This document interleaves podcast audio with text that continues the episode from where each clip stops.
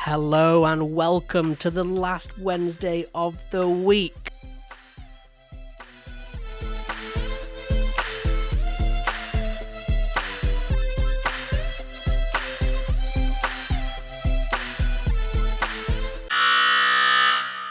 Today is a special episode because it is with our friends from Shut Down Coverage for a super NFL takeover.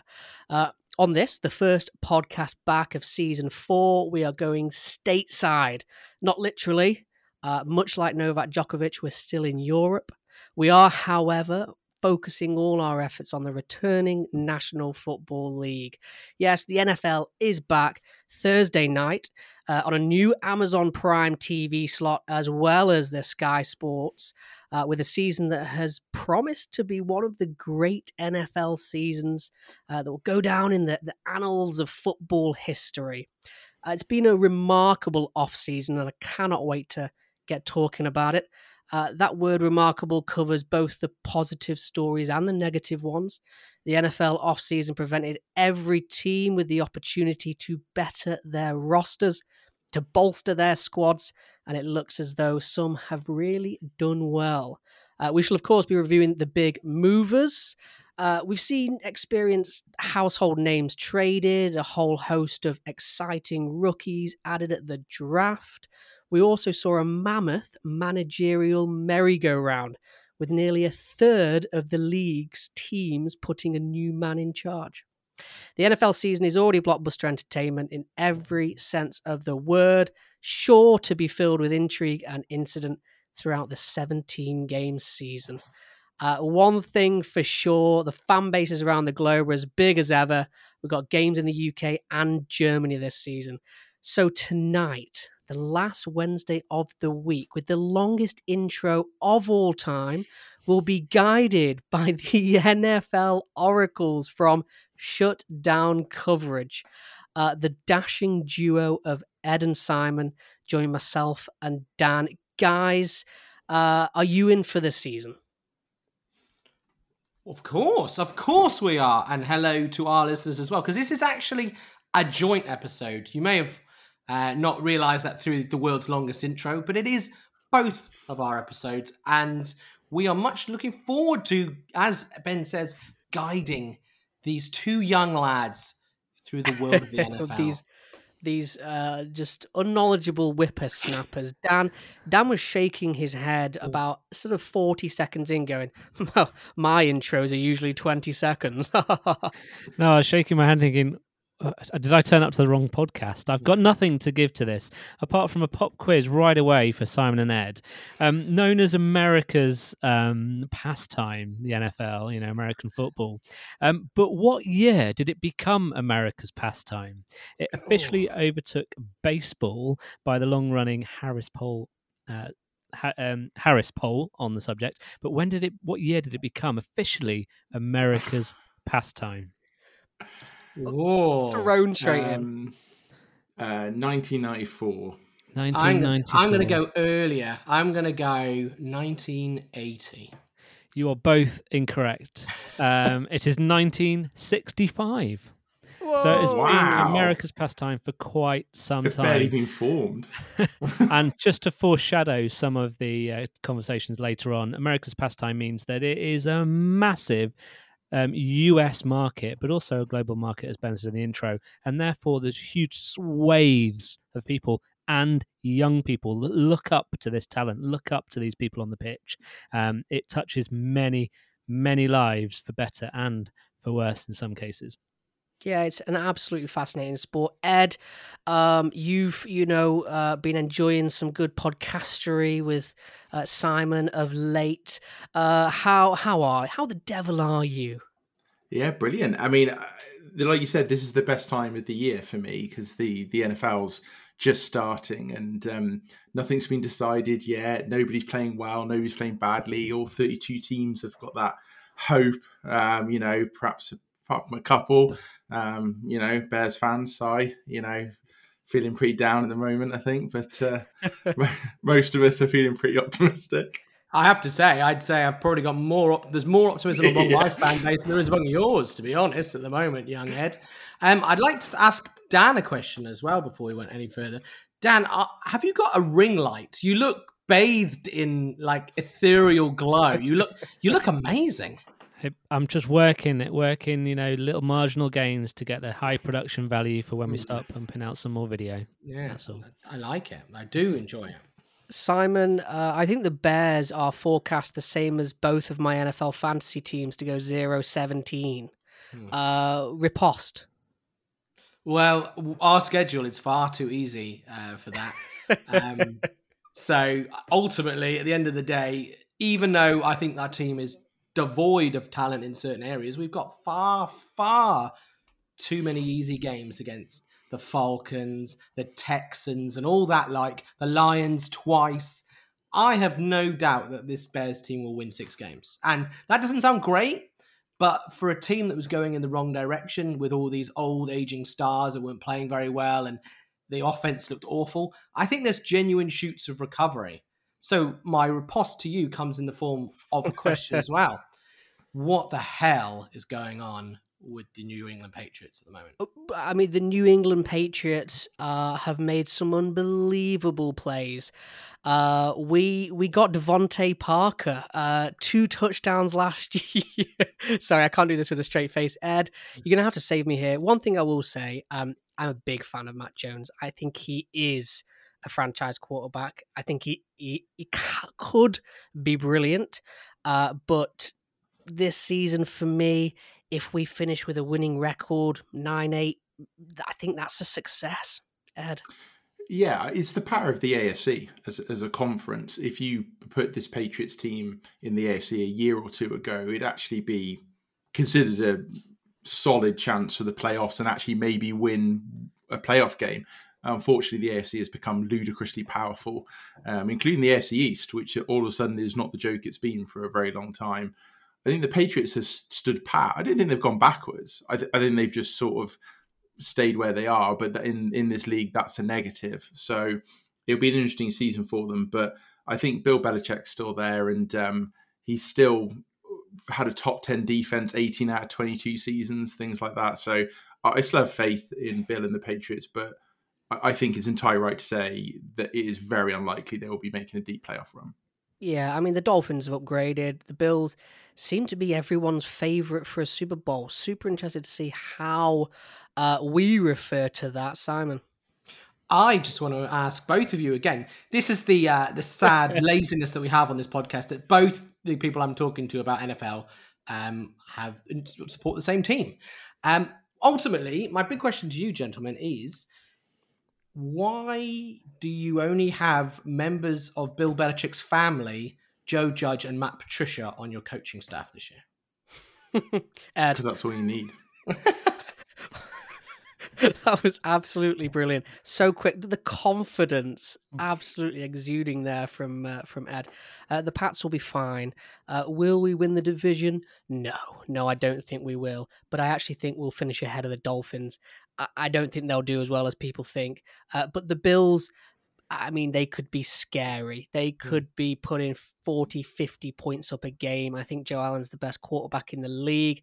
Uh, and I am Joe Allen, uh, Welsh Josh central midfielder for Stoke. Joe Allen. Josh Allen, rather. Um, I loved him in the playoffs last year. Joe Allen was pretty good. Joe Allen, Welsh legend. Joe Allen. Welsh Pirlo, more like. um, before Si, I want you to sort of take the reins and, and go through some um, basically uh, such picks, you know, uh, uh, guesses what we're going to have, what we're going to look at this season. But I want to sort of touch on a few off-season highlights, if I may, uh, and get the the knowledge of shutdown cover on on these uh, topics. The first one, of course, I'm going to because he's the goat, the greatest of all time. That's Tom Brady, retired, unretired. They uh, the Bucs they landed uh, Russell Gage, Shaq Mason, uh, Hicks on a one year deal. Uh, are the Bucs rolling to the Super Bowl this year? Um, not necessarily rolling to the Super Bowl. I still think they're a favourite to be there. Um, if you look at them man for man to every other roster in the NFL, they're still probably as talented or as deep as any other roster. You know, have have a couple maybe supplanted them. LA Rams perhaps in sheer firepower, Bills perhaps in depth, sure, but they're still right up there. They've still got Tom Brady, and I think now it's season time. He'll be focused and he'll be, you know, I, just think it means this is probably his last year. Um, supposedly, I, we, we, me and Si said on our podcast, we don't really want to dive into it. It's not really our business, but it seems to be personal issues. Um, probably that he retired and then went back on it, causing perhaps rifts, you know, with the family. So I, I think this will be his last year. So he'll throw everything into it, and um, I, I think the Bucs are as likely as anyone to be up there. Yeah, he's so consistent, and like you say, he will throw absolutely everything into it this year, and, and there's no no reason to say he won't uh, go off because he did incredibly well last year, uh, and he was only a couple of points uh, or maybe one good rush away from uh, the the championship game itself. Uh, Ed, another couple. I've got some questions. Basically, I want to pick your brains on this. Mike McDaniel, he's in charge of the Dolphins. He was basically an offensive coach the 49ers for a year, a year. This guy's young and, and kind of excited. He's got a heap of weapons. Everyone's talking about this. Obviously, the cheetah Tyreek Hill being the biggest name. They also added Mostert, Edmonds, uh, and uh, Sony Michel, who didn't do well for me in the fantasy last year. um, what what are the Dolphins going to do? Uh, and don't just say beat the Patriots. No, I mean, I, I, don't think it's that straightforward for the Dolphins. I think the Dolphins have uber talent on their team, and that's a massive plus, but they do still have weaknesses. They have a young, inexperienced head coach, as you said, although that is the vogue a lot around the league. So maybe it'll work really well, like a Sean McVay in, in LA. But they've got an offensive line that is questionable, running backs that have no star power, even though they have good depth.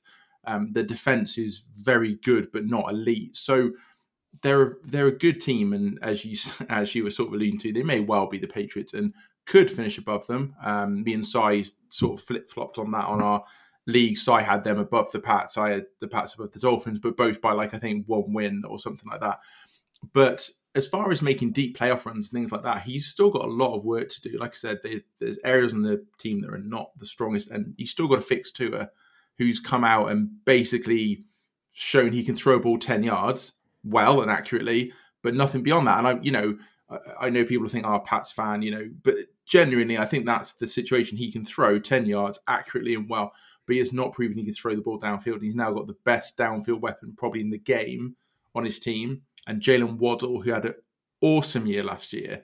So he's got literally no excuses left. But Daniel has no excuses for him not doing brilliantly. So I think this is this is it. And so I think the expectations are really high in Miami, and I think they're going to have a good year. But I think they could fall short of some people's expectations. Yeah, I, am I'm I'm super interested and excited to see how they go. To be honest, because uh, they do have some weapons, but uh, I I don't think they will do as well as other people uh, say. Simon, I know you're going to sort of take over now and guide us through some ideas, but I want to ask you one thing. I want to ask you about Sauce Gardner. Uh, he mm. feels uh, like a ready made NFL player. And I read today that he now has a contract with Buffalo Wild Wings Hot Sauce Company for his own brand of hot sauce called, wait for it, Sauce Sauce. It's going to be available. it's going to be available everywhere online as of uh, Wednesday, August 31st. So you can probably get it now. Uh, they're selling it through to the end of the NFL season. Uh, Buffalo Wild Wings say the sauce is smoky, sweet, and a spicy barbecue sauce that combines Gardner's love of barbecue and, of course, hot sauce. Is their salary so not high enough? They need to branch out into um, whatever the condiments. Condiment, yeah, the condiment uh, world, Simon.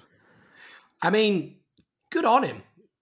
The only thing, the only big gripe I have with this whole situation is you can't have like buffalo wing sauce and not play for the Buffalo Bills. You've got to keep it to the area specific. But uh, yeah, it's pretty close. I mean, you let's be honest. He's come out with a reputation. He is one of the best cornerback prospects, really, for a while. He's an absolute giant. He's about six two, six three. He, I read a stat. I, th- I don't actually think he gave up a touchdown in college. Wow. He is an insanely good prospect. And cash in on that fame because these careers for a lot of these guys are too short. So go for it. If he wants to get a, a sequel sauce called Sauce Sauce Sauce, then do it, man. I am all in support of him because, as I said, these guys' careers they're going through literal, you know, huge pileups every day, con- constantly getting smashed about. They're going to have lives in wheelchairs with walking sticks they're older. So earn a little bit of money because you never know what's around the corner. So good for that guy. On the topic of earning money, another little pop quiz for you, uh, gents. Um, this is a, a, fairly recent article that I, have been looking at, but looking at salaries, I was quite interested in what the average salaries are. Um, what do you think was the uh, the average salary? Uh, well, what NFL position has the highest average salary? Ed, I'll let you say that. Quarterback. Yeah. So um, every player over 2022. So this article says, looking at the average salary for every player in 2022, quarterbacks are due to make an average of over what, Simon? Is this all quarterbacks, or yes. is this okay? So this is including. So you've got people like Aaron Rodgers who's making 50 million. You've got Patrick Mahomes 45. I would say even the lowest, if you look at rookie salaries and stuff, you're probably looking in the region about 25 million? Seven. Oh. Wow. Seven million. Um, the top 10 average 49.4. That's the problem because you've got your practice squad guys, you've got your third stringers. They're all going to be on vet, uh, like vet minimums. So I suppose it brings mm-hmm. down the average. If you if you go by starters, then I think my money, my lowest yes. lowest paid position average. Punter. Say, oh. Ed, what are you saying? Yeah, it must be punter, surely. Running back. Really? Wow. wow. Just un, just under two million on average, and that's because they they think relatively high turnover due to uh, injuries and burnout. That's, oh, that's probably true again. According you know? to um, whatever this website is, Sports Philadelphia Sports. We're gonna. I know uh, Simon's gonna ask us some questions about you know Sorry, NBC, possible uh, running backs. Uh, they're such a big part of NFL. I mean, on some of these teams, they are the show, especially, you know, when we're talking about someone like Jonathan Taylor, for instance. You'd expect maybe the running back position to be getting paid more because they do get whacked hmm. uh, a lot. It's the injustice of the position. You get quarterbacks who are relatively well protected, can play for 20 odd years, and will be paid you know, on average, yes, Dan said an average of 7 million, but most good quarterbacks are earning 25, 30 million a year minimum. Uh, and yeah, you've got these running backs who are being smashed about, have a two or three year career sometimes. I mean, even some of the guys we're going to probably mention today, you've got your Zeke's, your Derrick Henrys. A lot of these guys are on the downturn now because they are, even though I think Zeke's 26, I think. He's wow. still super young, but his body is not that of a 26 year old. And yeah, as a consequence, he and his like will end up earning vet minimums, you know, 750,000 or whatever it is by the end of their career because there's just not longevity in the position. I don't want to just keep asking questions, Simon, but I'm going to ask the uh, Ed if that's okay about fantasy. Why did Zeke fall in so many fantasy drafts to second, uh, sometimes third round? Um, I think it's two main factors. Uh, Tony Pollard, who plays for the Cowboys, is um, rated fairly highly for a backup and is supposed to be taking quite an uptick in carries. So I think that's part of it. They're a passing offense, so though he will he will get catches um, as part of that. And finally, because he does he has had some injuries. I wouldn't say he's had too many catastrophic ones, but he has had a grinding amount of injuries. And as I said, despite the fact he's young, he's not young, um, or his body isn't. So I think a combination of those factors have made people sort of stay away from him. Yeah, there was definitely some eye-opening uh, trades, uh, plays in fantasy, uh, my league. Uh, the Magic Joe Allen, uh, Josh Allen, that is uh, Simon, going first off the board. I was amazed. Simon, oh. take it away.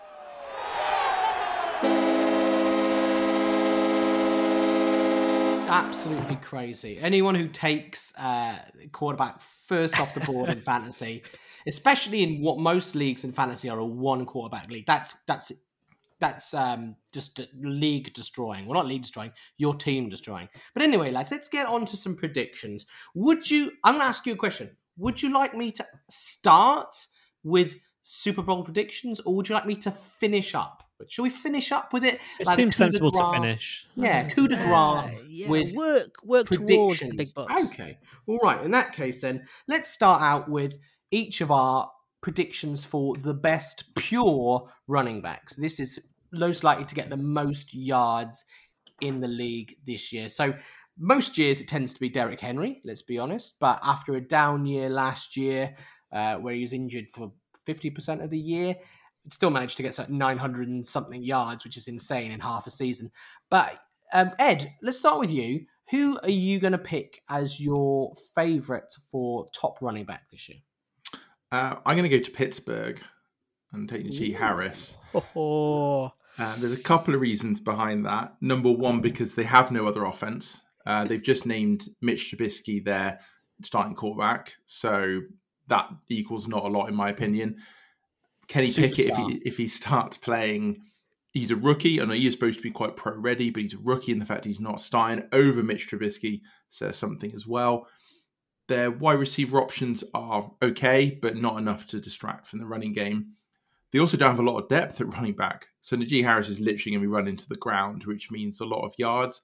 Their offensive line is the only real concern I have with this prediction that they're not fantastic. They're a reasonably new uh, new group haven't gelled brilliantly yet, and people will key on the run because of the aforementioned lack of passing game. But I just think he'll get so many touches and they'll just grind him into the ground. Could be bad for his career, I might say, but um, for the the rushing yards leader this year, it seems like a good pick. Oh, and Ed, just a quick one as well. Who has Najee Harris in our fantasy football league? Uh, it's definitely not me because I don't value the running back position enough. That's true. It's me. Um. Anyway, uh, Ben, let's. You can go next on this turn. We'll, we'll we'll kind of rotate as we go along. Who's your thoughts on top rusher? Now, my thoughts, I'm coming uh, with the thoughts for the whole of the last Wednesday of the week podcast here, uh, is was Na- Najee Harris. So thanks, Ed. Um, what a rookie season. Uh, that guy is a bulldozer. I actually love him. I just end up watching highlight reels last year. So fast, so strong, so fit. Looks like he can ride a, a tackle. Uh, for me, he takes his title 100%. Actually have a bet on this man taking the title. So this is, this pick is uh, my second. I think, I- I do think Montgomery will be used and abused by the Bears. If he actually plays 17 games, I think he's going to get mental numbers. But is he going to be fit for 17 games? I don't know. We saw it last year.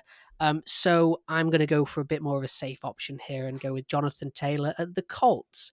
I think this guy is records focused. He really is. Uh, and I just think he will get his head down, get after it. The Colts are Super Bowl contenders. I know we're going to talk about Super Bowl teams later, but you cannot dismiss this Colts team. Uh, and Jonathan Taylor is a big part of that, Simon. I like that pick. He's um, well, he's the winner from last year, one thousand eight hundred eleven yards. I had a few that kind of took my eye. Like Derrick Henry is obviously one. He's been the rushing champion. He had over Amazing. two thousand yards in twenty twenty, but he's coming off a foot injury. The Titans don't look a good side, so I'm going to do a bit of a left field pick and go for a guy that's never had above. What last year he got twelve hundred and five yards. I'm going to go with Joe Mixon. Ooh. Now that is a left field pick. He wouldn't have been my number one choice, but I just look at the fact that they've got a revamped O line. You've got Joe Burrow who can stretch the opposition, and if they need to run the ball, you've got Joe Mixon who has consistently for the last three or four years got over a thousand yards. So he is my sneaky under the radar option. He wouldn't be my favorite, but I just like the look of things, and with a new O line, I just think it's a, nice little. Uh, possible gamble for the future.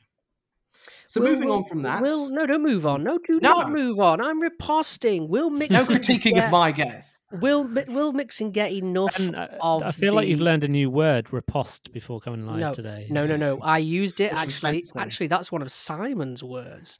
Uh, brought in in season two last Wednesday of the You, week. you uh, channel your inner Schmidt from New Girl when you say it. uh, my sculpting chutney. Um, right, legendary show. Uh, not sport related though. Uh, Joe Mixon is he going to get uh, enough action? Uh, Oh no, I don't want to say any more because I'm going to give away my receiving choice. I Mm. said nothing, Simon. well, let's move on. Please come to me first with the receiving choice. I think I will pick myself to go first in the receiving leader.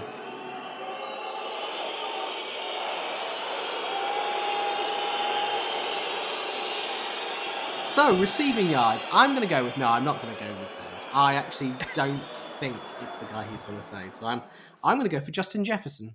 Oh, He is a oh, absolute double J. superstar wide receiver.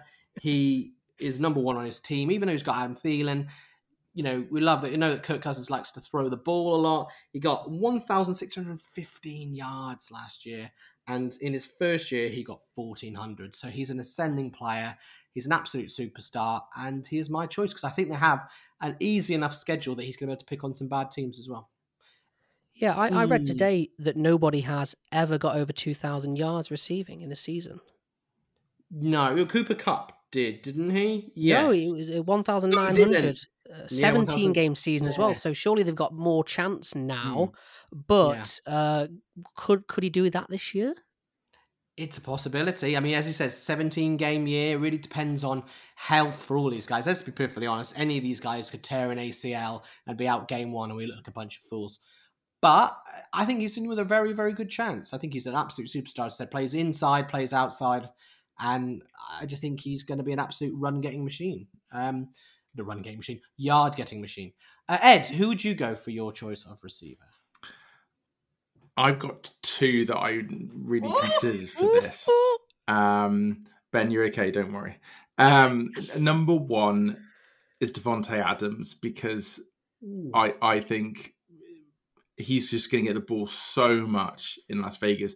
That's the reason they brought him in. They've paid him a lot of money. They've given up a lot of capital and, and things like that to get him there.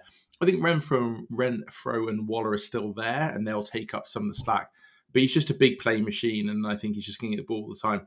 The other one is Stefon Diggs in Buffalo. The reason for this is he's probably a small step down for some of the other guys we're talking about. But who else is the great wideout on that team? And they're going to throw it loads. So he's going to get the ball loads. There are some second and third tier wide receivers on that team, but there's no other first tier guys.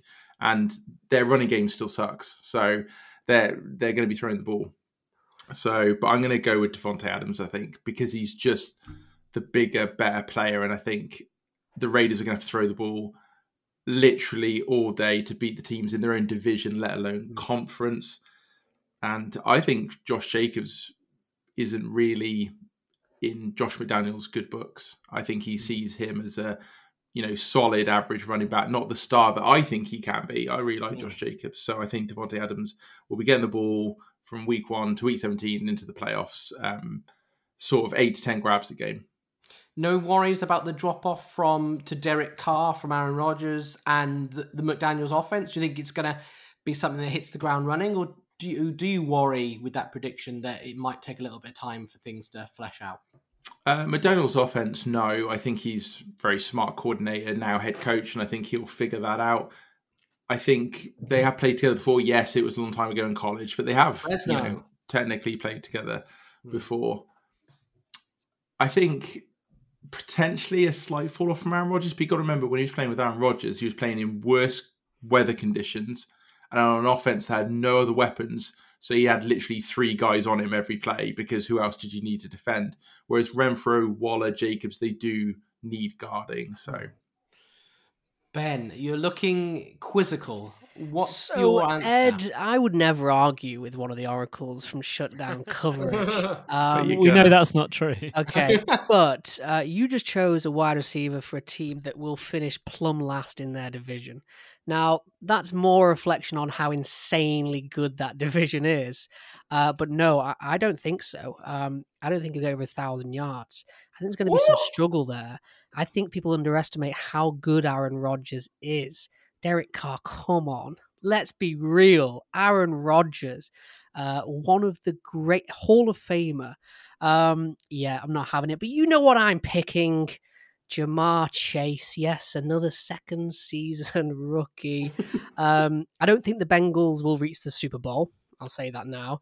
Uh, but his regular season will be super. Uh, one name, obviously Cooper Kupp. He is going to be covered this season so aggressively. Mm. Uh, I don't see him going crazy. Tyreek Hill, I think, you know, what Ed said at the top, I don't think it's going to be too insane. Uh, another mention here, because we didn't talk about him on the rushing, he could do well in both, and that's Deebo. I love Deebo Samuel, one of my favorite players in the NFL.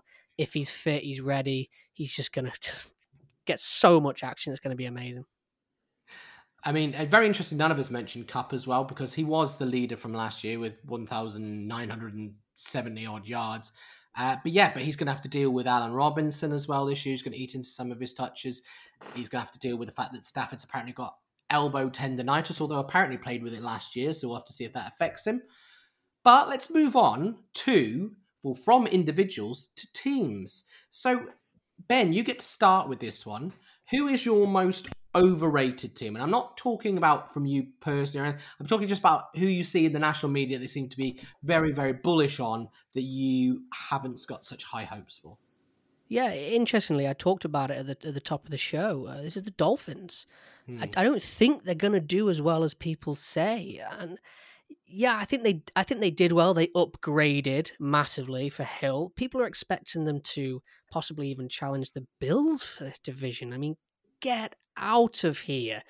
The Dolphins will not go to a 10 7 or an 11 6 record. They just will not. I think they're going to finish behind the Patriots. I don't think the Patriots are going to do all that well. Maybe they both finish 9 8. I don't know. I don't see the Dolphins.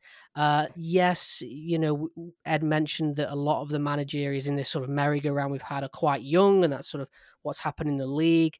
Um, but, you know, one year offensive coordinator in San Francisco, uh, not too convinced. They have weapons, but how good is Tua? I mean, is he good? I don't know. I really do not know. Um, so yeah, I'm going with the most overrated team, the Dolphins. So Ben, just one quick little note, just to help you for the future.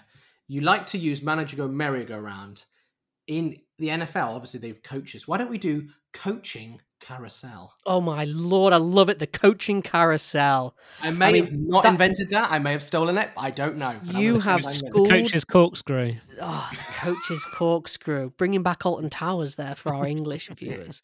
Um, you, uh, Simon, are, are, are just uh, t- taking my European and putting me in America. This is exactly what we need tonight. But tell me I'm wrong. With the Dolphins.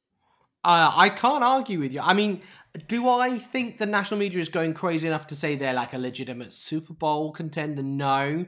But I think there is a little bit of a over salivation, as it were, about their weapons when they do have a lot of issues that need addressing. And first and foremost, and this is probably what's going to be a common theme throughout some of the overrated teams we talk about, is you need a good quarterback. It doesn't matter about the rest of your team. It doesn't matter if you've got an absolute killer defense, if you've got weapons at running back, at wide receiver. If you don't have a guy who's consistently able to chuck the ball to you, you're not going to do very well.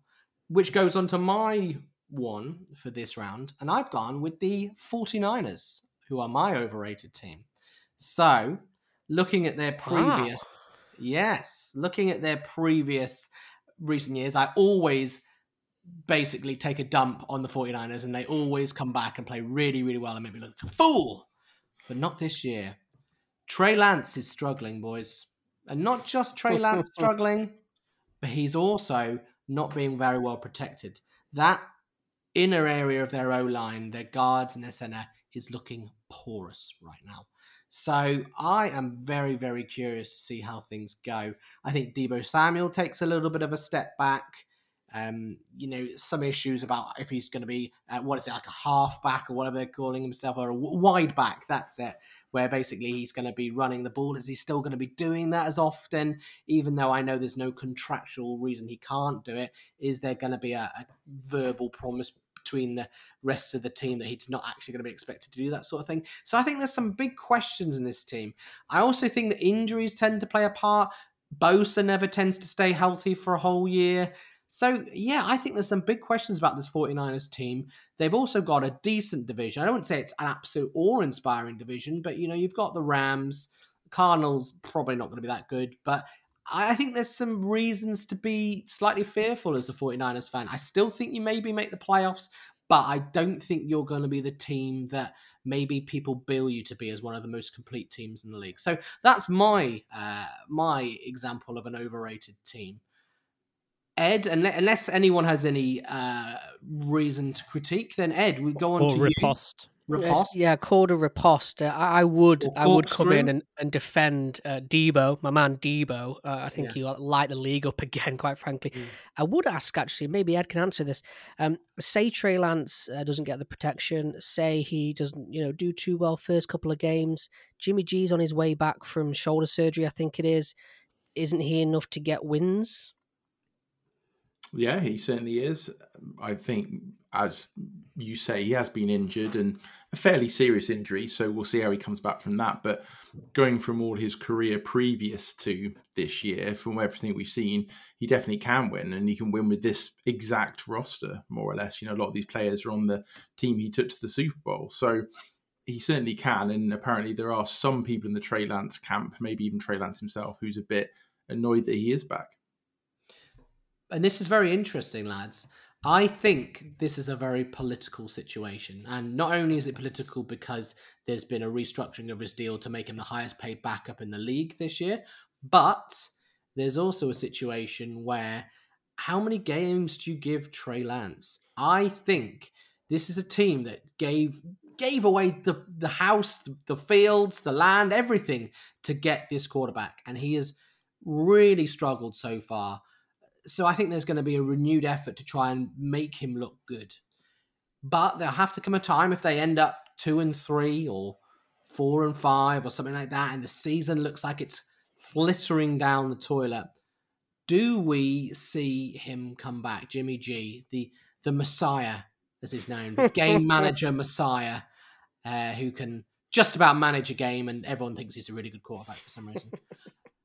So yeah, I'm I'm very curious to see. I genuinely think that they are committed uh, to keeping Trey Lance in the team as long as they can, and ultimately, if he starts playing badly, they'll hope for a, a soft tissue injury to get him out of the line of fire. Surely. Anyway, Ed, let's move on to you. Who, who's your overrated team? Well, I'm going to do a riposte from earlier because Ben didn't give me the opportunity earlier. Nice. Um, I will say, when you were saying about my Davante Adams pick and the Raiders finishing bottom of that division, I'll come back to them in a second, and saying that they can't put up that many yards, you clearly never saw Megatron and uh, Matthew Stafford in Detroit, who finished bottom every single year. But Calvin Johnson's going to be a Hall of Famer off those numbers. So just throw that in there. Well but the reposted. Well reposted. the, the reason that came up is because I'm going to go with the Raiders. Um, I, I think they are overrated. I think a lot of people Wow. are talking about them winning the division, including Rich Eisen, who I like to, to listen to his podcast. I think he's great, but he wants them to win the division. I just don't see that. They've got a lot of stars like Derek Carr. Derek Carr is very good. They got Davante Adams. Obviously, um, Chandler Jones came over this year, Crosby, but they've got some weakness as well. Their secondary is still terrible. Uh, their linebacking core is average, to say the best. Their offensive line is still a bit of a mess. So, yes, they have got a lot of stars, and yes, they will be better than they were in previous years. They could challenge the division. It wouldn't be that shocking, but people talking about the winning division, making deep runs in the playoffs, Super Bowl dark horses, I think that's all a bit much at this point. They've got to play at least four or five games, play some of the big teams they've got on their schedule, like the teams in their division, and show they can stand up with them. Because previously, when they've beaten the Chiefs, because they have got a good record against the Chiefs actually during this dominant phase the Chiefs have had, it's always been seen as an upset. It's always been seen, oh, the Raiders pulled that one off. Well done to them. Whereas what needs to be seen as now is they're playing on equal terms with people like the Chiefs and they're beating them man for man. And I still don't see them doing that enough with people like the Bills, the Bengals, Ravens, Chiefs, those teams. So I reckon they could finish second in the division. They're a good team, lots of stars. I just don't think they're quite the team that people are making them out to be. Well, Ed, one thing, one note to say before we go any further: we don't give cheap publicity to other podcasts who are not part of the sisterhood of the last Wednesday of the week and shutdown coverage. Uh, we have we have constant arguments about this, Ed. You do not give. I know Rich asks you. He says, Ed, just just give it a little mention. Just you know, uptick the numbers a little bit. Yeah, but yeah. no, you've got to start, man. He's just not paying you enough. You Sorry, man. I'll, I'll, cut it. I'll cut it back. I'll cut it. Back, Why, yeah. why, why are you just talking about the Chiefs? This is this is this seems odd to me, and I don't want to talk too much because it might uh, uh, ruin my hot take shortly. Ooh. Um, but but what about the Chargers and the Broncos? Are the Raiders going to finish second in that division? I, I don't see it. I, I do do not see them. Chargers, uh, Khalil Mack, Joey Bosa. Uh, Justin Herbert is legit one of the best quarterbacks in the league, hundred percent. Um, and the Broncos contenders, uh, top ten quarterback Russell Wilson was the big sort of arguably the move of the season, or at least one of the more positive moves of the season. Um, and they've got this scary sort of young uh, starlets, Jerry Jeudy, young uh, Courtland Sutton, Javonte Williams, young, young, young. Uh, the AFC is stacked.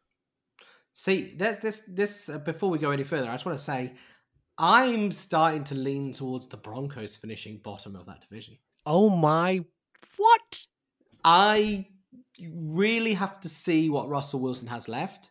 He had a really poor last year for the large majority of, of the time he played. I know he was injured, uh, had a, with a ruptured tendon in his throwing hand, I think. But he, yeah, he, he wasn't good for the whole of the year. The Broncos have got some pieces. Um, Jerry Jeudy, I don't know what everyone keeps mentioning. Jerry Jeudy, he has not broken out at all yet. He had worse receiving stats than some undrafted free agents last year. He has been pretty rank average since he's been in the league. Courtland Sutton, I'm a massive fan of. I think he will break out uh, big. Uh, you've got Javonte Williams and you've got Melvin Gordon, of course, both like a nice running back tandem.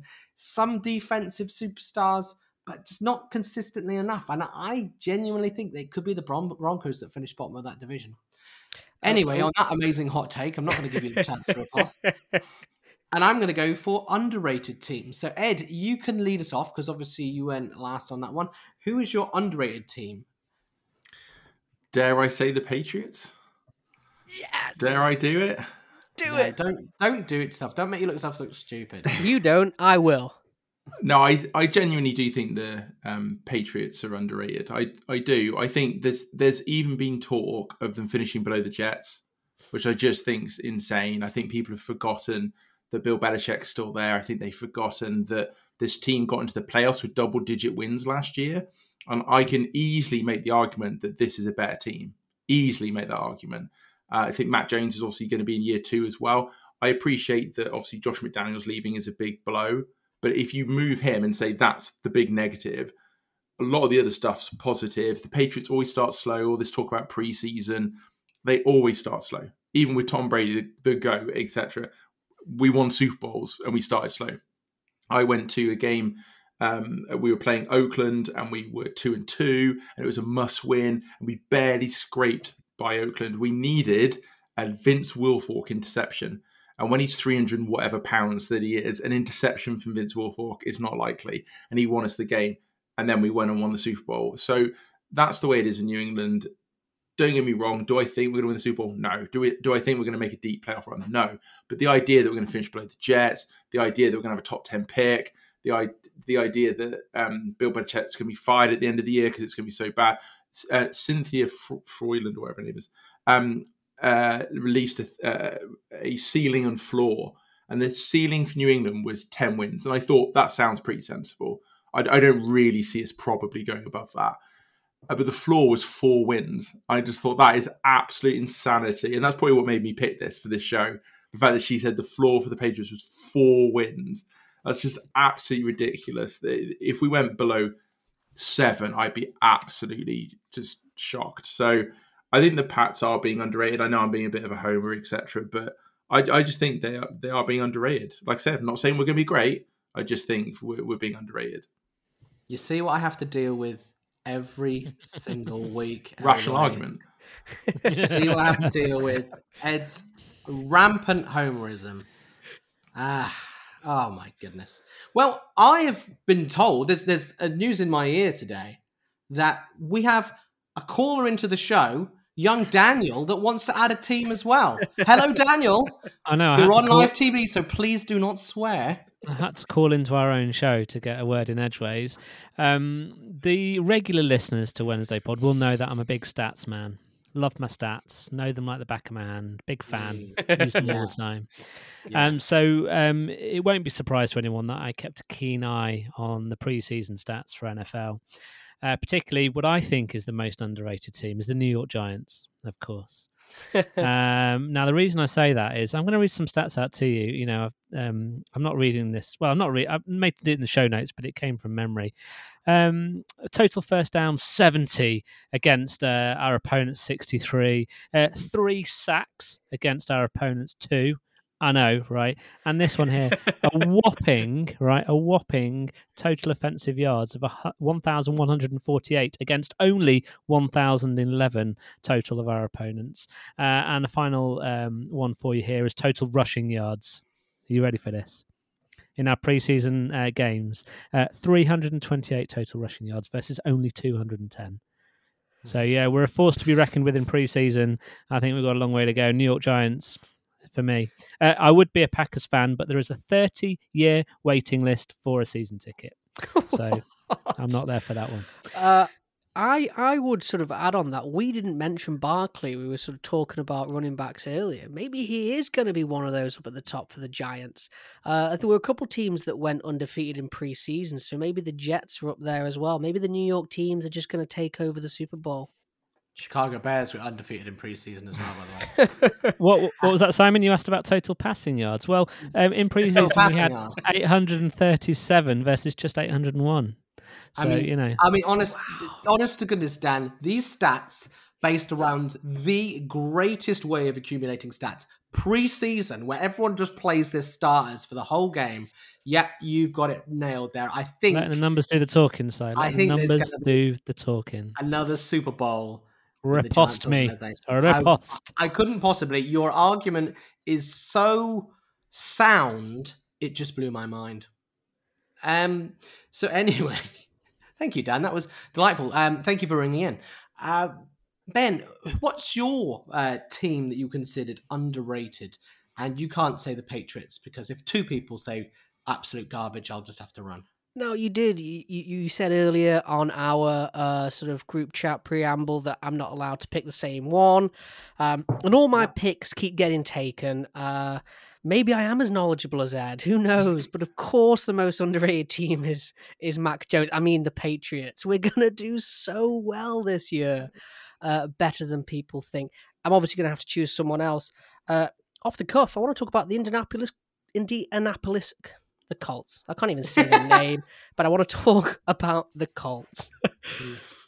we mentioned Jonathan Taylor at the top of the show, uh, the wrecking ball himself, uh, but they got Matt Ryan. Hmm. Why are more people not talking about Matt Ryan at the Colts this season? Good defense, top 10, I think, in the league last year, best rusher in the league, arguably and now they've got this this guy that can throw, can move the ball, can can work defenses. Uh, Matt Ryan, proven quarterback. Uh, the Colts aren't being talked about, you know, in that top sort of five, six, um, with the Chiefs and the Bucs and the the Bills and all these other teams. Uh, so yeah, I'm going to go with the Colts. Obviously, the Patriots were my first choice, but yes, the Indianapolis Colts. I said it right. Yes. I think that's a nice team just because, and I, I've pretty been a little bit down on them as well because of just a few issues that I still feel the team has. But they have a weakened division. They've got the Texans and the Jags in their division, and the Titans don't look that good this year. So, yeah, they've got a very good chance of making a little bit of noise. But as Ed says, the AFC is a scary proposition. So, you've got to circumvent so many good teams in order to get a good record. But yeah, I think they've got a decent chance just because of how weak that division is. So, moving on to mine, I had quite a few. Um, I'll talk you through a few of them. So, I actually had the Raiders on my underrated teams because I've heard a lot of people saying they're going to take a long time to get ready, and they are kind of penciled in as the fourth team in their league. But they're not the team I'm going to mention because I've already, already talked about them quite a lot. KC, I think, was a team that people are throwing shade at a little bit. I don't want to steal anyone's hot takes potentially. Uh, but ultimately, they're a team that, yes, they lost Tyreek Hill. Maybe a few of their guys are a year older. But I think when you've got Patrick Mahomes, you are still going to be among the two or three best teams in the league. But I'm not even going to mention the Bears um, because I think that would just be too sad if we all start talking about our own teams. And I'm going to mention the Panthers as my team that's probably been a little bit underrated. And I'm going to call myself out on this one.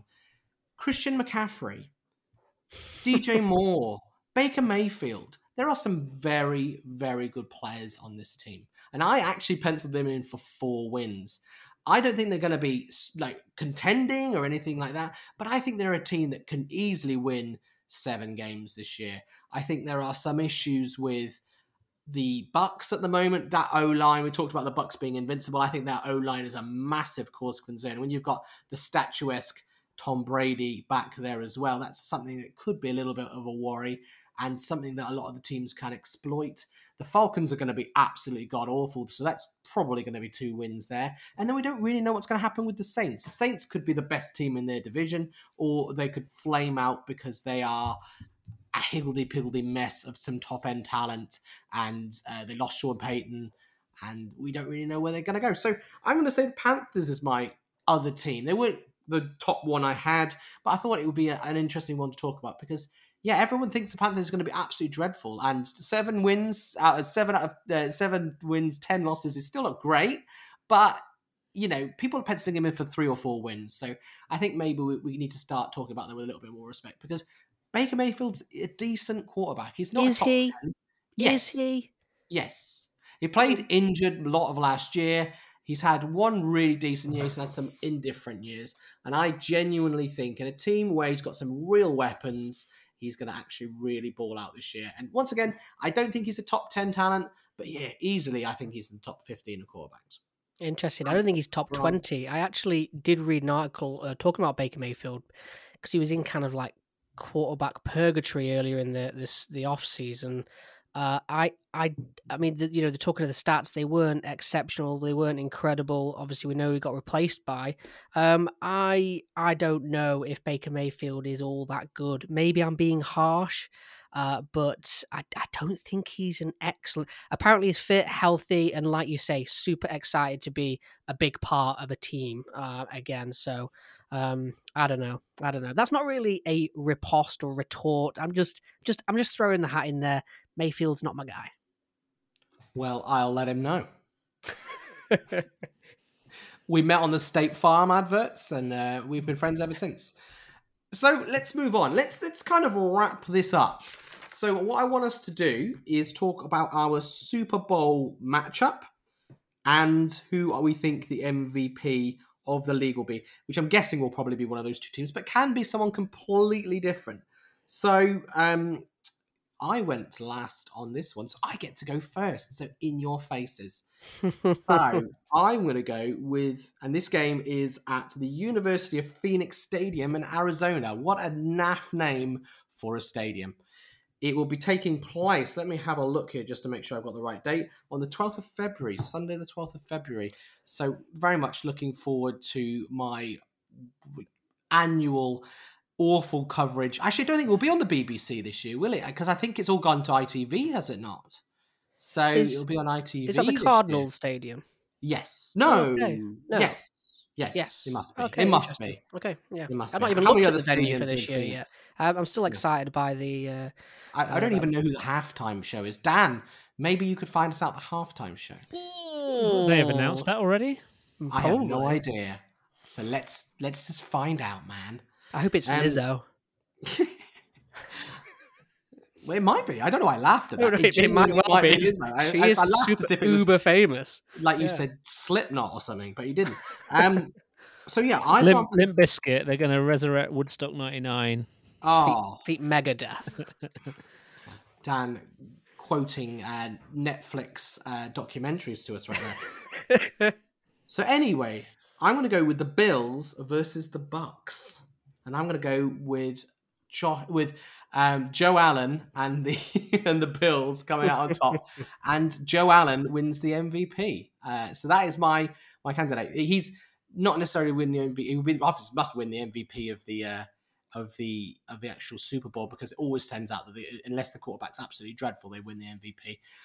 But I also think he's going to be the MVP of the year. I think he's, although he had a slight regression in some of his statistics last year, I still think he's got some talent. It's a deep Buffalo team. It's not a team that has the most superstar talent. You wouldn't look at them like the same way as you'd look at the LA Rams, but they have some good talent overall and really good depth.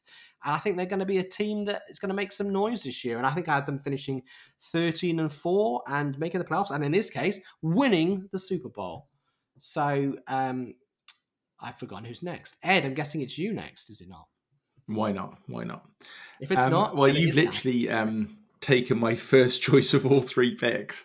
Um, so that's Well, you can. annoying. We- We, we won't have. You can have some repetition on that. You, it just reaffirms my genius. No, no, we'll um, no, no, I'll, I'll uh, okay. adapt and overcome. Um, so I'm going to go for a Super Bowl matchup, which I think would be a really amazing story, but could legitimately happen, and um, that is the Battle of LA, and the, the Chargers and Rams both get to the Super Bowl. Um, the Rams would be getting back, you know, second year in a row. There's no reason they can't do it. They've got the, basically the same team. In fact, you could argue they've upgraded. And the LA Chargers are just ludicrously loaded. And if they don't make the playoffs this year and make a run, then they need to do whatever it takes to get a coach who can get them to do that because that team has no excuse to not be in the Super Bowl slash championship game. So go for the Battle of LA and have the Chargers win. Why not? That'd be that'd be fun. Justin Herbert, early Super Bowl winner, and MVP.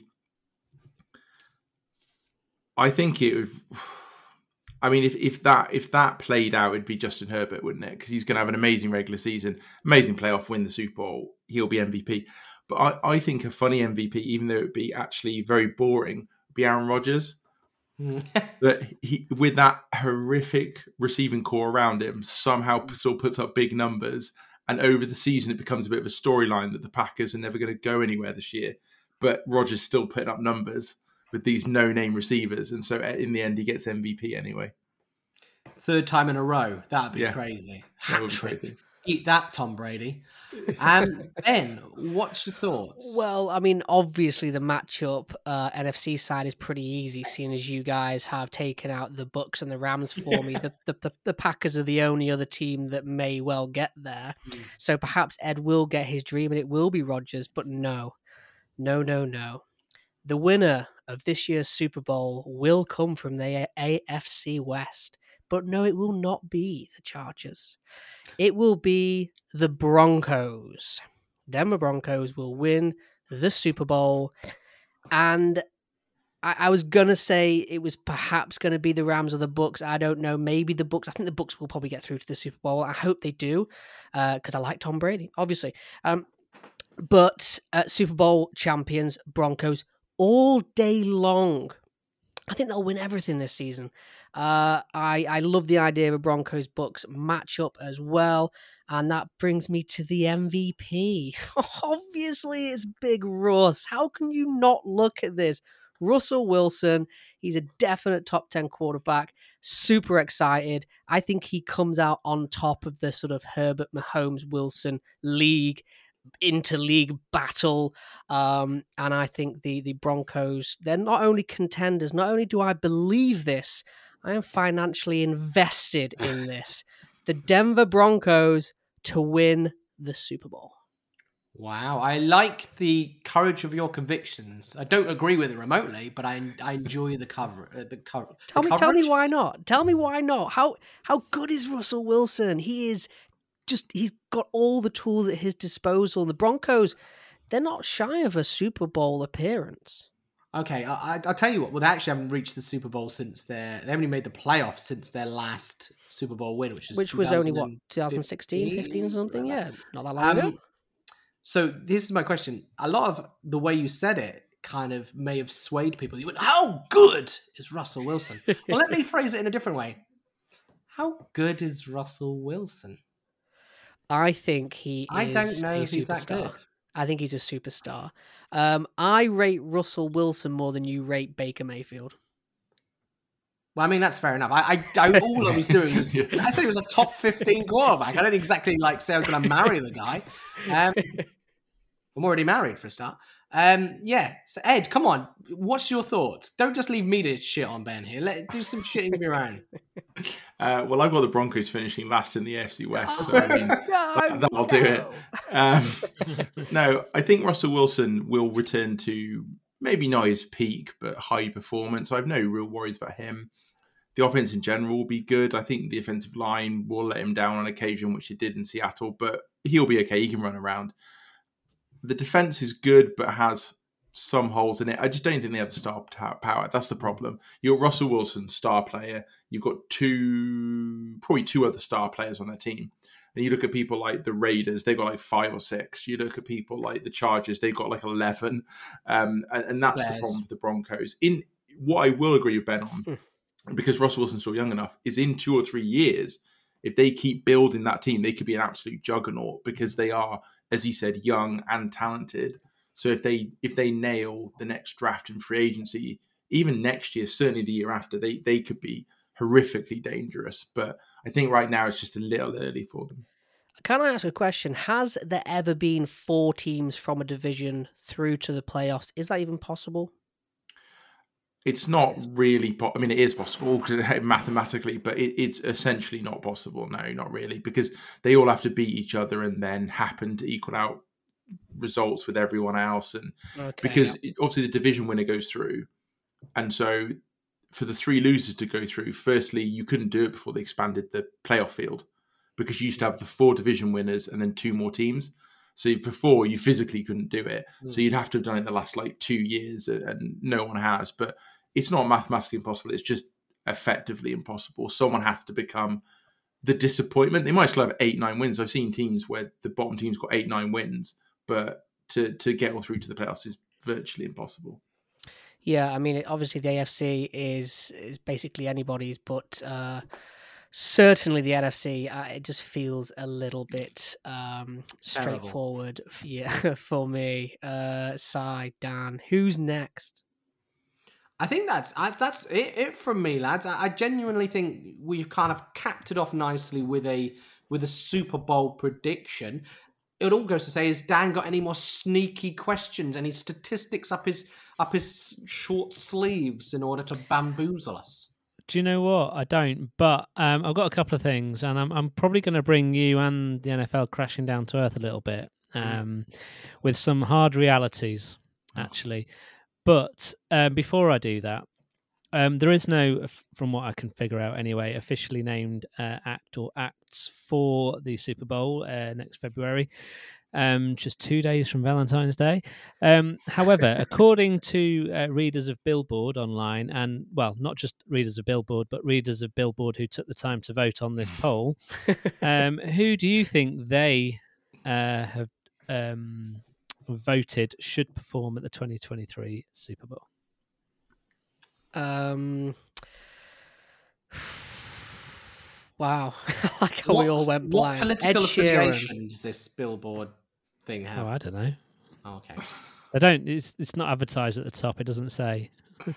Dolly Parton. Uh, is on the list, but not at the top. oh, it'll be it'll be someone it'll be someone like uh, the One Direction lad, uh, Harry Styles. Uh, not on this list. Was on a different one I saw though. Okay. Dolly Parton's seventh on this list. Dolly Parton has arrived on this list. Mate, I, I, know my stuff. I I am, you know, I'm basically figuring out the the people who vote on these things. You know, good old what Midwestern girl or wherever she's Taylor from. Swift. Taylor Swift. Taylor Swift is on there. She's number three. Oh. Ed, have you got any guesses? Uh, I'm not cool enough for music to have any guesses. I'd love them to have someone good like the Foo Fighters, but you know. That was on a different list I saw, but very low down. Uh, all right, this is Chris Rock. yeah, this is a top ten list uh, in order of votes on uh, Billboard. So uh, coming at number ten, Megan Thee Stallion, Cardi B, Justin Bieber, Dolly Parton, Drake, Billie Eilish, Ariana Grande, uh, Taylor Grande. Swift. Grande. Grande. Isn't that a coffee from Starbucks? exactly. That's what she's named after. She named the coffee uh, Taylor Cortado, um, Blackpink, whoever that is. Oh yeah. Um, and then at number one is BTS, the oh, K-pop band, yeah, with fifty-three point two percent of the votes. The K-pop. I can see that. That couldn't be a worse list. Yeah, I'm Literally. Oh, Ed's shaking his head at everything. Ed turning into Simon Cowell. BTS I- are so famous; they genuinely could. I'm not going to lie. I think Billie Eilish would smash it. Yeah. Uh, out of that list, I'd pick her. All right. Uh, we don't like Megan Thee Stallion after what she did to Martin Brundle on the grid walk uh, last year.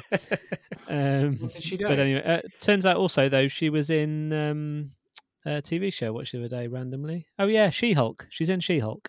A cameo in Oh, that. Interesting. There you go. Um, what did she right, do I to want Martin Brundle, Dan?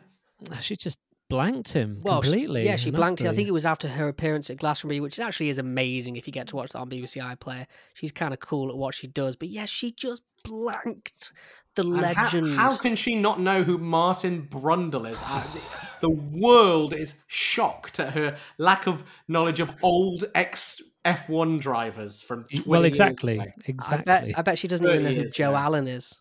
You know. Um, right, I want to talk about um, a little bit about the off season um, and some of the controversies that go on and rumble on. Uh, the NFL is um, a, uh, for want of a better phrase, a cesspit of controversy. Um, Yeah. It is riddled with it, whether it's um, abuse within and without, whether it's racism, um, institutionalized or otherwise, whether it's how they deal with people trying to stand up with racial um, for, for you know racial problems around the globe, um, and and and it goes on. Um, but um, it's not alone uh, as a franchise in terms of um, problems within. Um, and before I dive into a couple of the stories that I want to chat to you boys about, um, I did have a look. Again, this is very light. this isn't heavy research. This is Wikipedia type research. But it was a list of convictions of people with actual criminal criminal convictions per sport, and it's just a list, right? Um, American football was up there, massive list, as was baseball, English football, basketball, boxing, and motorsport. Everything else had very short lists, but all those had quite large lists of people with quite um, significant range of very serious criminal convictions. Actually, um, I laugh not to belittle, but at surprise. Um, however, they're all massive money franchises. So my, my question to you really is is a fairly simple question, but hard to answer, I'm sure. 17.1 million viewers per, on average per game last year at the NFL. Um, massive viewership. It's the, it's the nation's pastime in America, America's pastime. Player salaries touching 50 million uh, dollars a year, averaging, you know, depending on as we talked about earlier. Revenue in 2021 was 11 billion dollars shared between the 32 teams. Wow. Um, people are betting nearly 100 billion, over 100 billion a year on NFL around the globe. It's about money. It's a money machine. Uh, what has to happen for someone to be uh, properly accountable for anything, whether they're um, criminally convicted in the end or not, or admit to something?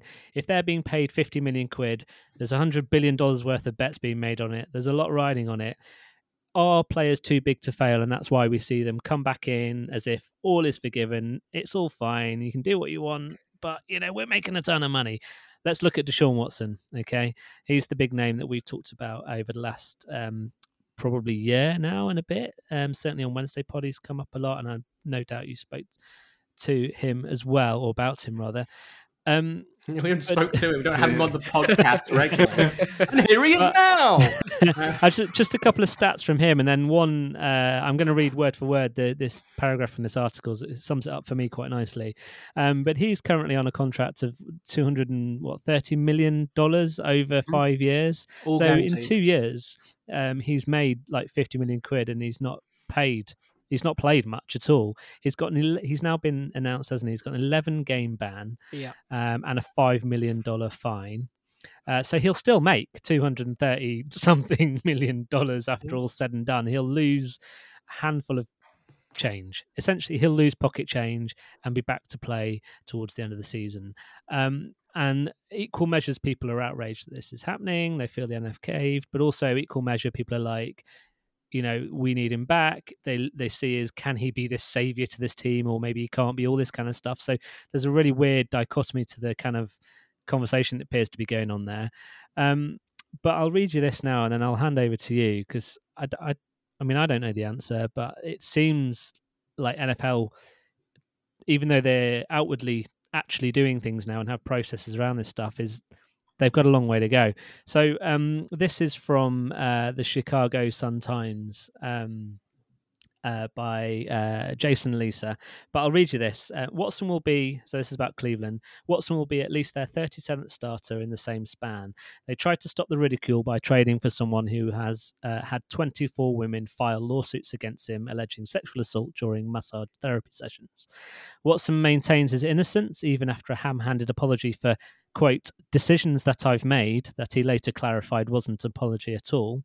He won't play against the Bears in their preseason finale. Uh, so, la, la, la, let's skip on. If that sounds like a contradiction to you, let me affirm that it is. You're not just being triggered. An independent arbiter deemed his actions egregious, egre, you know Egregious? Yes, that's the one. And predatory. Uh, Brown's owner Jim Haslam, general manager Andrew Berry, and coach Kevin Stefanski, all of whom have a wife and at least one daughter, have prioritized talent over integrity and defended the acquisition. They've ducked and swerved through news conferences. The questions will get tougher, though, when some of their children and grandchildren are old enough to use Google. This is your hero, Cleveland. That's a fairly damning uh, approach. Wow, you know, scathing. scathing uh, summation of what's happening there. Do you agree, uh, or is it still very much? Can you sort of wash your hands of it and say he's not been proven guilty? He still maintains his innocence. We should move on. Si, Ed. Well, who wants to touch on that one? Um, the horrific problem with American sports, especially, although even with British sports to a certain extent, in that you have guys who have, at the very least, we know that Deshaun Watson is a creep. And at the very worst, he's a horrific sexual predator. And so that is your gambit. And um, although he's not been proven guilty in a court of law, uh, criminal court, because it never actually got that way because of the way that their American justice system works. So you have to bring them to a grand jury to then determine whether there's enough evidence to bring forth for a trial. So technically, he never even had a trial. He just had a grand jury formed. Um, and they, they declared at that time that there wasn't enough evidence, or the evidence was. But that's obviously dependent on the jury, where you do it. It's in the middle of nowhere. I think it's a Houston um, County uh, grand jury. It's, it's it's a very difficult situation, and it's uh, it's kind of a, it puts the real question marks about the American justice system. Furthermore, you also have a situation with, and this is the ultimate, and this is what Ed and I have said regularly when we've talked about this, is that in American football and in sports in general, if you're good, then it doesn't matter to a certain extent, unless you do something that is beyond beyond categorically proven that is absolutely reprehensible then some more team will give you a chance. Michael Vick went to prison for having a illegal dogfighting ring. Came out of prison went straight on to was it the Philadelphia Eagles team? Yeah, several was? teams afterwards. Yeah. So mm. I mean, this is this is not an un- thing. And also, if anyone has a problem with Deshaun Watson's sentencing of eleven games, bear in mind that Calvin Ridley, who put a bet on the Atlanta Falcons to win, he's an Atlanta Falcons wide receiver, was banned for a season. Well, so it- Deshaun it- Watson has 25 uh, women declare that he has done something horrifically inappropriate, and yet Calvin Ridley, who put a bet on his own team to win, which technically isn't really an infringement, and he got a whole season ban. So, uh, uh, a question to you, Ed. Um, does the NFL the NFL clearly needs to go further, and, and from my very layman approach to understanding the NFL and reading around this, this is wider the NFL. This goes into um, the the feeder leagues as well. From um, uh, you know, uh, yeah, I'm not even going to pretend I know the, the acronyms and the names, um, but so it's it's it's institutionalized throughout. Uh, it seems. Um, but does the NFL essentially have to decide um, at what point talent trumps allegations or convictions, or to, uh, or put a value on on that? You know, is it easier for them to absorb cost and uh, reputation damage um, because they're going to make a shit ton of money when someone bets on that player and they come back and it's a prime time game and all is forgiven because money. Yeah, money and talent, as as Si was saying, that's what the NFL thrives on. It thrives on money and talent. And Deshaun Watson is worth a lot of money and he's got a lot of talent. Therefore, he gets back in. I think you were talking about earlier about how far you've got to go. Not to be too blunt about it, but kill someone. If you want to, if we're talking about being banned from the league like forever, you, you're never coming back. Doesn't matter who wants to give you a chance. Doesn't matter if it's in ten years. Probably talking about killing someone. Unless it's sh- involuntary manslaughter, such as a DUI, Yeah, uh, then yes. that's fine. No, I mean yes, there are. Well, but, no, but Ruggs, seriously, there are things leading up to that that you would then get away with. I'm talking, you know, just Yeah. calculated, cold-blooded killing someone. That that would be about it. Apart from that, you have a chance. I'm not saying you definitely would, but you'd have a chance to get back in the league, especially if you are a quarterback and you are talented. The NFL has shown no real moves to change this outcome. Um, people have been doing things like this, as, as you were saying with your statistics earlier, for decades. The, the NFL has been a home to very aggressive people because that's what it needs to play the sport for decades, and stuff has been going on. Um, and they've never really looked to change it because I think what what they feel is that firstly, as you said, they can make the money back and TV ratings and all that, but also I think they look at it as they, they'd have an admission of guilt if we start coming down on all these players. Firstly, less players will want to play in the NFL. That's their feeling, but also we're saying our league's a problem. The players in our league are a problem, and they don't. They feel like that would be a worse media storm than Deshaun Watson's done all this horrible stuff. Let's just wait it out, wait it out, wait it out, wait it out. Everyone's forgotten. Right, let's move on. And, and that's what they do. That's what they've done with the Washington Commanders ownership, who have been accused of some genuinely horrific things. And these are owners, not just players. These are owners of the league. Yeah.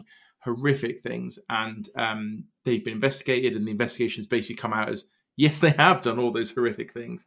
But And- they'll and- still get a share of that a billion dollar. well, do you know what $11 billion at the happened? the Um, they said Dan Snyder, the owner of the Washington Redskins, they were at the time now Commanders, has done all these terrible things. This is their punishment. They lose a couple of draft picks no one cares about. They take a fine, which is like fining us five pence. And Dan Snyder's wife is now going to take over the franchise, and Dan Snyder's going to take a step back that that was literally basically the punishment and so it's unfortunately that is the situation that is the way it is. And um and, and until something really terrible changes that i mean an example just before i finish one example is Sean Watson actually because the kit back to him has been pretty bad. So he had a preseason game and the fans were all over him absolutely all over him. And you don't really see that in the nfl when someone comes back from even even something violent, not just they were on drugs whatever, like doing something violent. You don't really see that, but we're talking about fans from both sides as well. There was video of some Cleveland fans sticking into him as well. So this has the potential to maybe change that. I want to sort of, you know, put and this bring this to an end on an uptick, uh, if I may, in the same vein, and talk about briefly about Matt Araiza, hash, punt god. Um, you know, uh, Buffalo Bills uh, signed him or drafted him rather. They cut their own starting uh, punter, Matt Haack, uh, and obviously gave Matt Araiza the reins. Uh, allegations came out, real dark, bad, bad stuff. I read a lot about this. I won't go into the details. Uh, but Beane, uh, Brandon Beane, the general manager over at the, the Bills, said that the Buffalo Bills, the culture in Buffalo is more than winning games. And, you know, did sort of uh, tear up as such. And for me, uh, Ed, it feels like you're going to riposte finally on this. But for me, okay, aside from the fact that this should have been cut before he was even allowed into the draft, that aside, he was cut heavily, swiftly, contract tear up, and that is a good direction for the NFL. And maybe the franchise, what I'm saying here is maybe the franchises themselves have to be the ones responsible for saying, no, actually, uh, you're not playing for us. We don't like what's going on behind the scenes. And and it is credit to them for acting so swiftly, even though, as you say, did they know beforehand and they tried to sweep it under the carpet when they got him in? Who knows? But let's just go with the facts. They cut him quickly. They distanced themselves from it, and he did. He is a legitimate talent. He can punt it like eighty yards, like average, which is crazy. It's like the length of the pitch. My only my the reason I, I I want to come back on that is that's great, but he's a rookie punter who hasn't proven himself yet. If those allegations come up about Josh Allen and you cut Josh Allen, Wow, yeah. now we're talking, or you cut um you know a real star Stefon Diggs or Von Miller, your your uh, prestigious off-season signing, cut someone like that, and then I would go and shake your hand and say, "Good for you, you're making the world better." But a rookie punter is uh, a different thing. Interesting, Si. Um, so just to kind of f- you know, finish up on that, and I've got one question to ask before we go as well, which I think will just add things on a, on a slightly nicer note. But we also have to be aware, though, although there is a big problem, and as Ed says, you're dealing with some of the most vi- violent people in society who are put onto a football field in order to absolutely smash the stuffing out of each other. But most of these guys are actually very, very decent people. And they are lights, pillars and lights in their communities. They've done. If you look at, for example, look at even if you've never watched a game of NFL in your life, and you, you're like, why the hell have I listened to an hour and 10, uh, 20 minute podcast about the NFL? I don't even watch it, uh, Dan. Um, look at someone like JJ Watt, for example, what he did during um, the flooding and everything in Houston, all the storms in Houston, all the money he's raised, and, and people like that. And there are countless examples of, of, of that sort of thing happening. And, and that also needs to be kind of as a pushback that, yes, it's all right to kind of cast doubt on the NFL and the horrendous bad apples effectively that have, you know, committed some truly heinous things. But the vast majority of the league is uh, you know filled with with decent men um, and, and and women coaches and everything else, and there is you know some light to go with the darkness, as it were. But kind of just to finish as well, I wanted to wanted to really brighten this up, boys. well, probably a better um, a better reason for them to just to get rid of these people because it takes so much of the oxygen out of the room and uh, airtime away from the good people. Yeah, I mean that's fair enough. But at the same point, um, you cut someone like Deshaun Watson and get him out of the league, you lose view- viewership. And I think as we goes back, it goes back to money for those people that run the Yeah. organization. Um, to finish up, what have we missed about the NFL? The NFL has been gone for so long. So why don't each of us, including Dan, because I think it's funny to ask him something, what has all of us missed about the NFL? So Ben's got his finger up, which means he's either saying that someone's out in a game of cricket or he is uh, wanting to go first. I don't know cricket. I have missed I love fantasy football. Mm. I have missed fantasy football. Obviously, I watch the games, not all of them, because I can't watch them all at crazy times of the day, night, uh, given the uh, time difference from America. Having said that, uh, 6 p.m., you know, 9 p.m. evenings on a Sunday, fabulous games to watch. But I love fantasy. I love the chat. I love the chatter, the jokes. I love the trades. I love the trade offers. I love the little DMs, people messaging you, say, and they'll, they'll you know they'll big up big up their players and say, "Oh, you're a little bit weak at RB. I'm going to offer you two kickers for your quarterback." This kind of thing. Uh, so yeah, I love NFL fantasy. I love that everything sort of comes around the NFL. Um, obviously, we've talked about there is some negative stuff, but there's also an immense amount of positive stuff, and and this is a big sport around the world, well outside of America, and growing in this UK massively. All the games are are completely sold out in London. I think Wembley Stadium has a few. Mhm. Uh, so yeah, yeah, fantasy football for me, Simon. I like it. I like that you pounced on that. You it's like a, a university challenge. Um, Ed, what what's you what's your thing you've missed about the NFL? Uh, the immediacy of it. A lot of seasons are very long. The Premier League's 38 games. Baseball's like 100 and something odd. Um, 140 I know they're rammed into a short period relatively, but nevertheless, it's a long, long season. Cricket's played basically all year because you go on tour in different hemispheres when you're in, you know, the winter. But the NFL, it's it's 17 games. You have 17 games to show that you deserve to be in the playoffs. You deserve to have a shot at the Super Bowl, and it's not long. Week two, people are written off. If you go 0 and 2, your chance of making the playoffs is like 25%. If you go 0 and 3, it's like 12%. So if you have a bad start the season, that's it. And I know that's negative for those teams, but it just shows week one, stuff's on the line, week one. Whereas the Premier League, you know, what week you got to get to before, you know, you must win. Potentially, with the teams at the top that win every week, it's till the last three weeks of the season when it's like, well, someone's got a six point lead. You know we've got to win every game now. And so I, I just love the NFL and the immediacy of it, and every game is genuinely so important. Dan, do you have something you want to say? What, what Yeah, I've uh, genuinely missed actively not caring about it, rather than rather than passively not caring about it. I That's can go back to actively not caring. Uh, I, I honestly, I have tried and I've tried and tried and tried and tried. I do try. I've tried again. Um, maybe I'll try again. I don't know. Let's see. Let's see what the New York Giants do with their uh, three sacks. do you know you'll eventually move over from Formula One. It takes a while, but once it gets hold, the NFL does not let go. It doesn't. Mm, Um, and to cap it off, I think this is this is what I've really missed is NFL Red Zone. If you've never watched NFL Red Zone, you need to. Seven hours of touchdowns, of blocked punts, of field goals, everything you have, you know, you're looking forward to. Especially interesting when, as um, as Ben was saying, when you got your fantasy team and stuff riding on it.